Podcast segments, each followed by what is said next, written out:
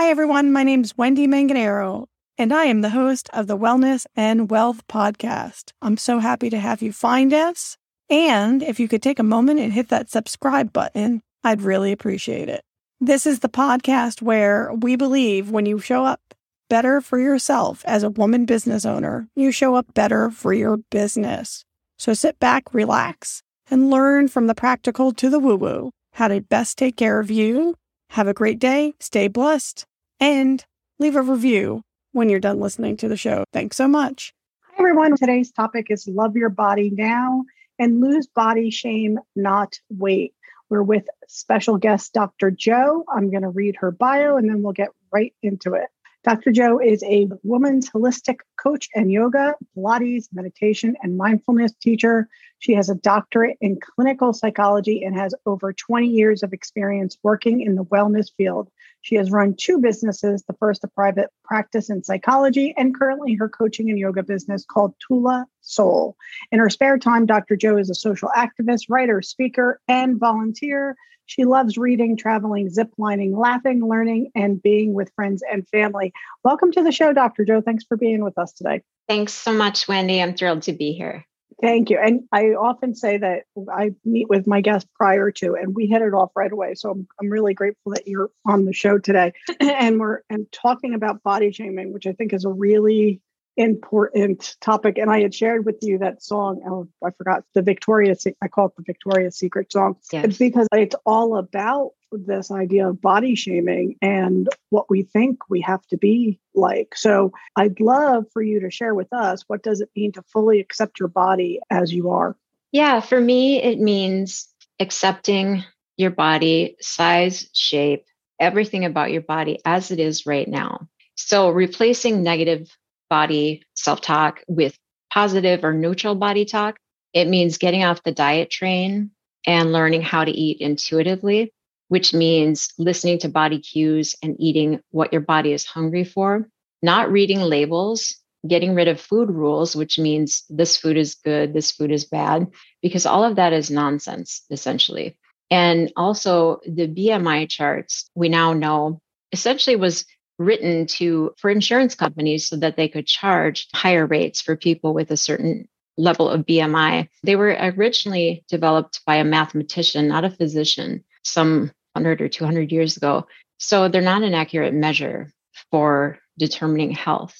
And also recognizing that much of the ideal body image that we have is set up by patriarchy and things like one story I like to tell is, you know, if you look at the history of the ideal body image.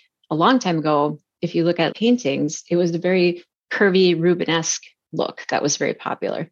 And if you follow the trend in the 1960s, when Twiggy became the popular model, that's when women's ideal shape really shrank. And it's not a coincidence that it was the same time that women started gaining independence in the workforce and working more because the man or corporate America, whatever you want to say, did not want women to gain that much power. So instead, the cosmetic and diet industry boomed, and women spent their energy and time focused on dieting and being beautiful rather than working. So that's just a generalization, but look at the media, look at all of the images that we get. So as women, we have to make a decision not to buy into that myth anymore. And there's a lot of ways to go about doing that, but it starts with looking at our own image, our own self-talk about ourselves and deciding, no, I'm not going to I'm not going to shame myself anymore. I'm not going to hide my body. I'm not going to punish myself. I'm not going to go on another diet. And making the choice to just love who you are and recognize that body size and shape is irrelevant. Our bodies are what carry our personality, our soul and being grateful for what our bodies do for us, not focusing on the looks. And I love that you talk about this. And I want to go back to something you said about the history, because if I remember correctly, growing up, I'm a child of the 70s, early 80s. And so growing up, there was that time that suddenly it felt like everybody was taking this diet pill, which really when I think back to that, like it caused addictions, it caused mm-hmm. so many different issues because essentially, if I recall, yep. women were just taking speed. like they were yeah. just speeding up their bodies. And I'm always amazed at what we do to ourselves in the name of feeling like we're worthy to somebody else's expectations. Yeah, it's really sad. And 81% of 10 year olds are afraid of being fat. And then 46% of 9 to 11 year olds are on diets. And in terms of eating disorders, uh, right now, 9% of the US population has a diagnosed eating disorder. That's just the people that are seeking help. And then there's the range of eating disordered behaviors, which includes crash dieting or just going on a diet or restricting food or having food rules or just even obsessing about food. Think about it. When is the last time you sat down to a meal and really just enjoyed the food and were aware of your fullness or satiety cues and didn't think about, oh, I wonder how many calories are in this? Or do I have enough calories left to have dessert? Or just those kind of preoccupying thoughts. I think for women, it's just pretty ingrained to us. And the shame that we have. And, and also, I think about at a restaurant, a man can order a steak or whatever, but a woman might feel more comfortable ordering a salad. There's all these stereotypes about what women can and can't have. And I also think about when I was 12, I was hospitalized for anorexia and I didn't know what it was. I just thought that I was crazy. But there's something about puberty that is hard for girls.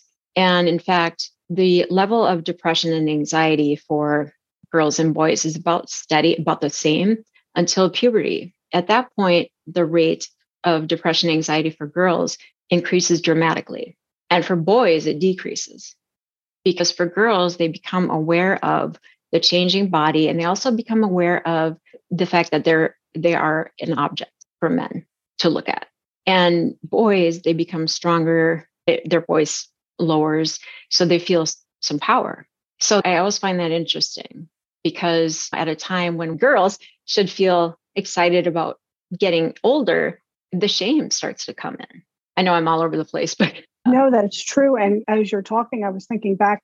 There was a period of time. I think I was in.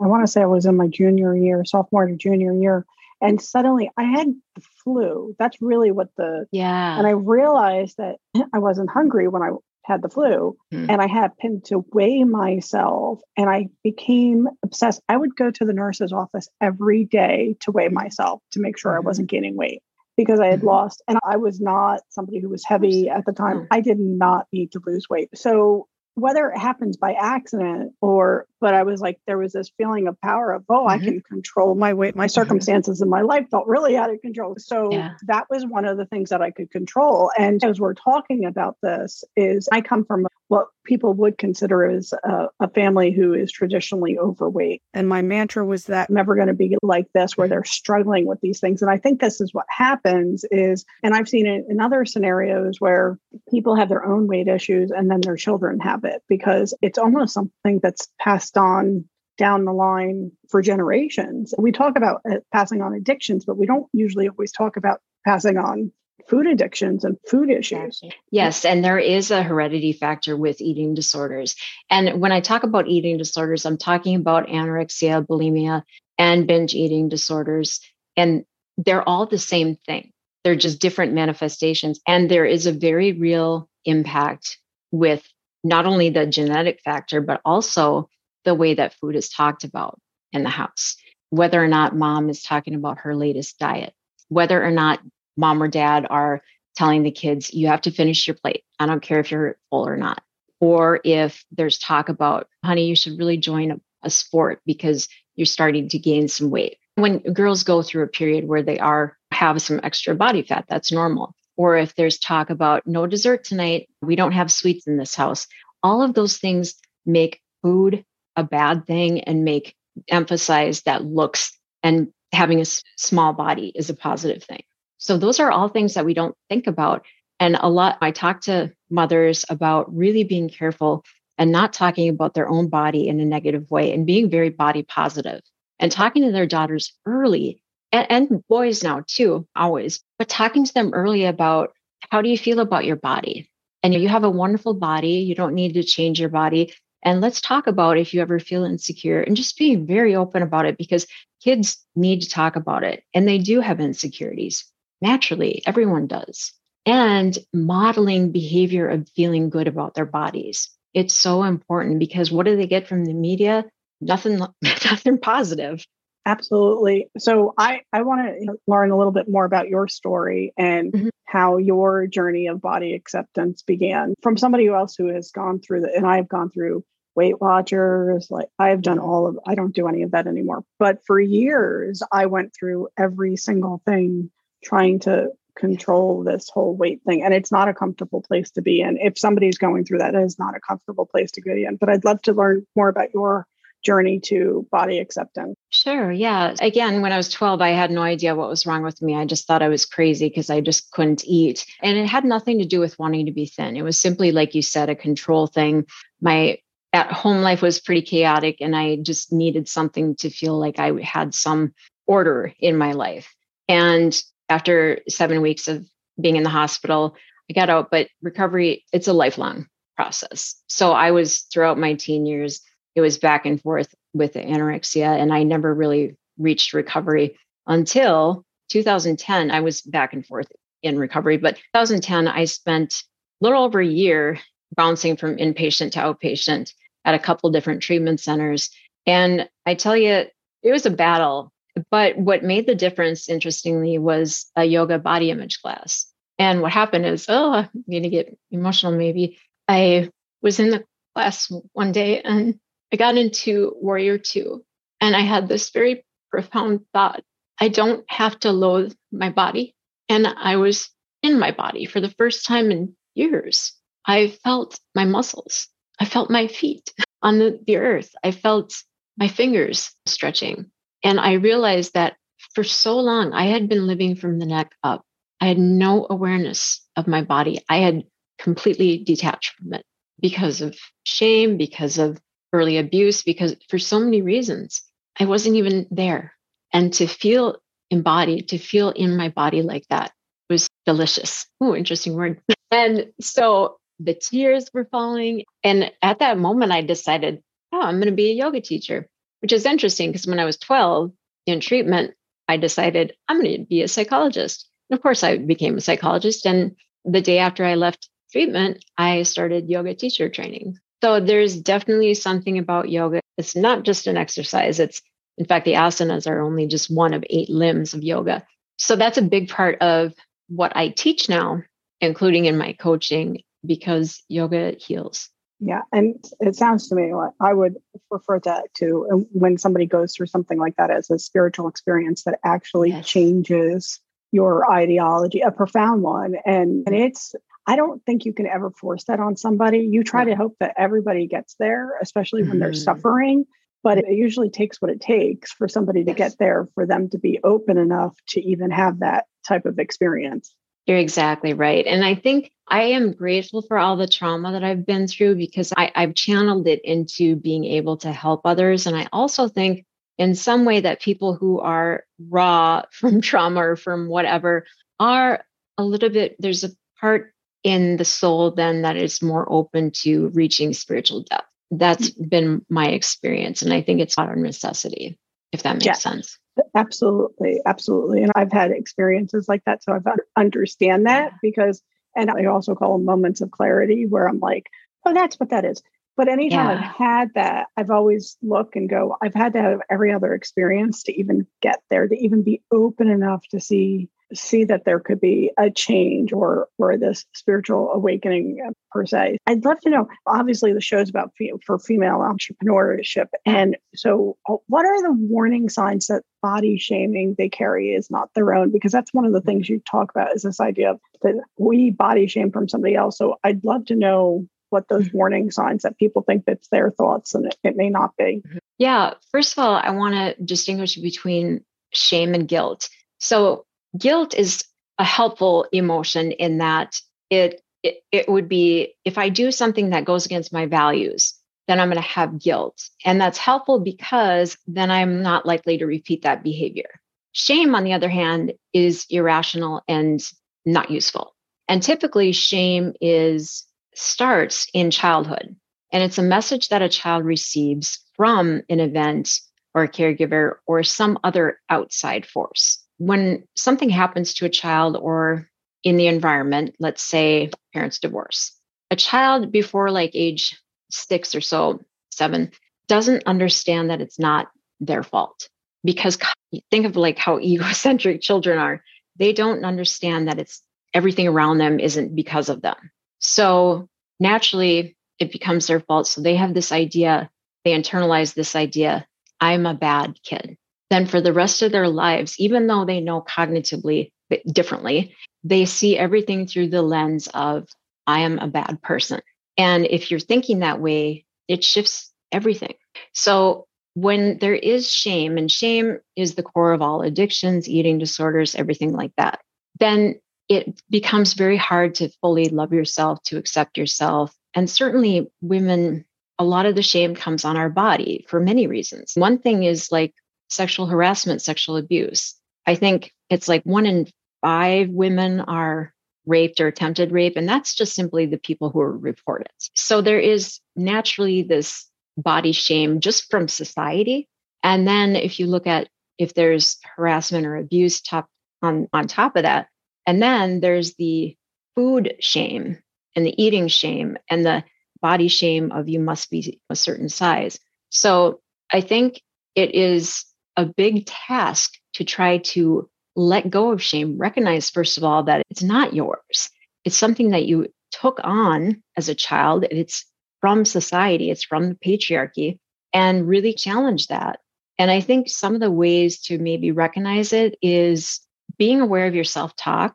One thing is is simply body language. If you think about women at a meeting, are they there's a trauma stance where our shoulders are folded in and our head might be low and our neck it's a very tense stance. If you tend to do that, it's a protective stance. So practicing bringing your shoulders up, back, and down, and having your head with the weight of your head back, and just having a very proud stance and a proud chest, which is hard because sometimes women are, don't want to look like they're exposing their breasts. It's that that's not what it is. It's just being in a proud stance. And then there's always how you speak, being able to use voice that's commanding rather than, and also I find women, we apologize way too much, especially when we say, no, it's, I'm sorry, but I can't, or no, but I'm really sorry. No, I, I tell my clients, no is a complete sentence. No justifying, no explaining, no rational, complete sentence. And that applies to work, at home, with kids, every situation. It's a hard lesson to learn, but boy, it makes life easier. Absolutely. And it's so funny that you say that. I share this story often. I had a friend, uh, we were doing something and I was like, Can you do this? And he was like, No. And I could not believe he said no. I really couldn't. It was so funny. I was like, Really? You're saying no? And he said, Yeah, it's always easier to turn a uh, no into a yes than a yes into a no. So I can just say no true? and change my mind. And I was like, That is so profound. And it was it, I learned. And you're yeah. right. And I was just talking about this in another realm about waiting till I respond sometimes on emails. But when I have to write something difficult or change, I want to like make an excuse. I've had to learn to not do that and just be mm-hmm. like, this isn't going to work for me. Right. And mm-hmm. it's so funny, but some days I'm just off and I'm like, yeah, no, I think I need to cancel things today. But yes. it, like this innate thing of I have to explain the whole entire scenario. Mm-hmm. No, you can just say this isn't going to work. Especially, and I'm sure you've experienced too, if you have somebody who might not be a good fit as a client or a good fit as whatever volunteer thing. And it's so funny how that you want to make excuses and it just no is okay. It's not going to work. We get to give ourselves permission to be. I mean, we can be who we are, and we're not human doings, we're human beings. And just understanding that, letting that settle is so refreshing. And I just want to mention some things that that women can do immediately to improve their body image. So again, like being aware of the self-talk and starting to change that, not comparing to other women. Comparison is the thief of joy. And calling people out if your friends are saying, oh, I look so fat in this and that kind of talk, just saying, you know what? I'm really uncomfortable with that kind of talk because it feeds into my insecurity. So can we just move on? Or something like that. Starting to talk about how these discussions affect you. Um, also, really appreciating what the body does. And I have this mirror exercise. So you, and that you might need to work up to this, but after you get out of shower or whatever, having some really good smelling lotion that you like and being naked in front of the mirror and starting with your toes and your feet, rubbing the lotion into them and saying, Thank you, toes. Thank you, feet, for helping me balance, for taking me all over the place, traveling with me, for grounding me on the earth. And then you move up to your legs. Thank you, legs, for being so strong, for being my support. And you move on up. And I always talk about the belly because women have trouble with this area. And I want to tell them, I was in a Sufi dance class course. And the, the beautiful teacher, she said, But you have it so wrong here in the West. You think that your belly is supposed to be hard and flat. No, the belly is the source of life and the place where everything is digested, not just food, she said, the material of life. It needs to be spacious, it needs to have room. And she said, What's good about hard and flat? And I'm like, yeah, You're right. So I like to tell that because we do have it all mixed up. The belly gets to be round, it gets to be curvy, it gets to have space. So I love that. And spend time there with the belly, rubbing the lotion in and just thanking it for everything it does. It does a lot of work and all the organs around the belly, all the miracle that our body does for us. It's so loyal, right? Because think about how much we've talked negatively about it or all the diets, whatever we put it through, it's still here. And it's going to be with us for the rest of our lives. The only thing that we guarantee is going to be with us. So I just think those are some really important things. Yeah, I love that you said that. And that's the, I was, I was like, oh, that's like a practicing gratitude with your own body because yes. I love gratitude practices, but that's really what that is with your own body. That's beautiful. So I'm going to ask one follow up for somebody who's just beginning, who really feels incredibly like this is not comfortable or this is not who I want to be or this is what's like if they had a really beginning step to loving their body. For me, when after I had my son, I will say I did, I was like, I am going to be okay with getting heavy while I had my son. I didn't have any mm-hmm. issues with that whatsoever. Afterwards, I was like, oh, yeah, I have issues yeah. with it. So, if there's women who are in that space of, okay, this is the heaviest I've been and I don't feel comfortable, but what is it because I know I needed to get comfortable with even to be able For to sure. do something. So, what's that mm-hmm. first step to mm-hmm. being yeah. okay once we've gone off course for whatever reason of not feeling yeah. like things are where they're supposed to be?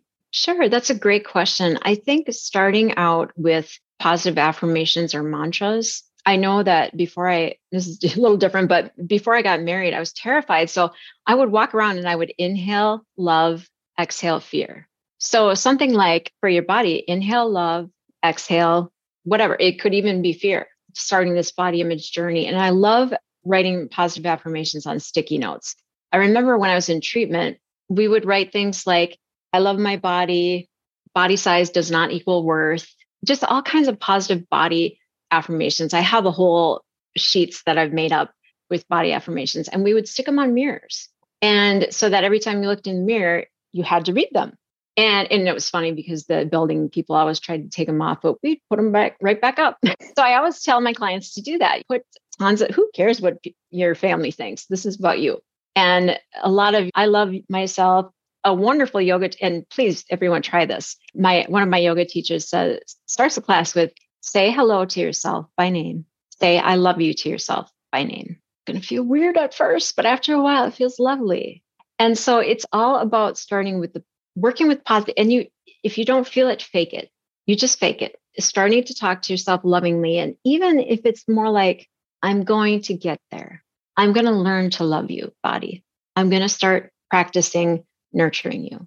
I'm going to work towards this. I'm going to get there. I'm going to love you. I'm going to take care of you that kind of thing that's beautiful so i can't believe we've already chatted for 30 minutes but I know you have an offer for our audience, and I'd love for you to share that now. And of course, I'll have all the links in the show notes. Yes, I would love to offer everyone uh, a free hour long coaching session or a free hour long yoga session, or you can choose to have half and half. So 30 minutes of coaching and 30 minutes of yoga. So this offer will be good for 30 days. And the code, and when Wendy will um, post that, is well100.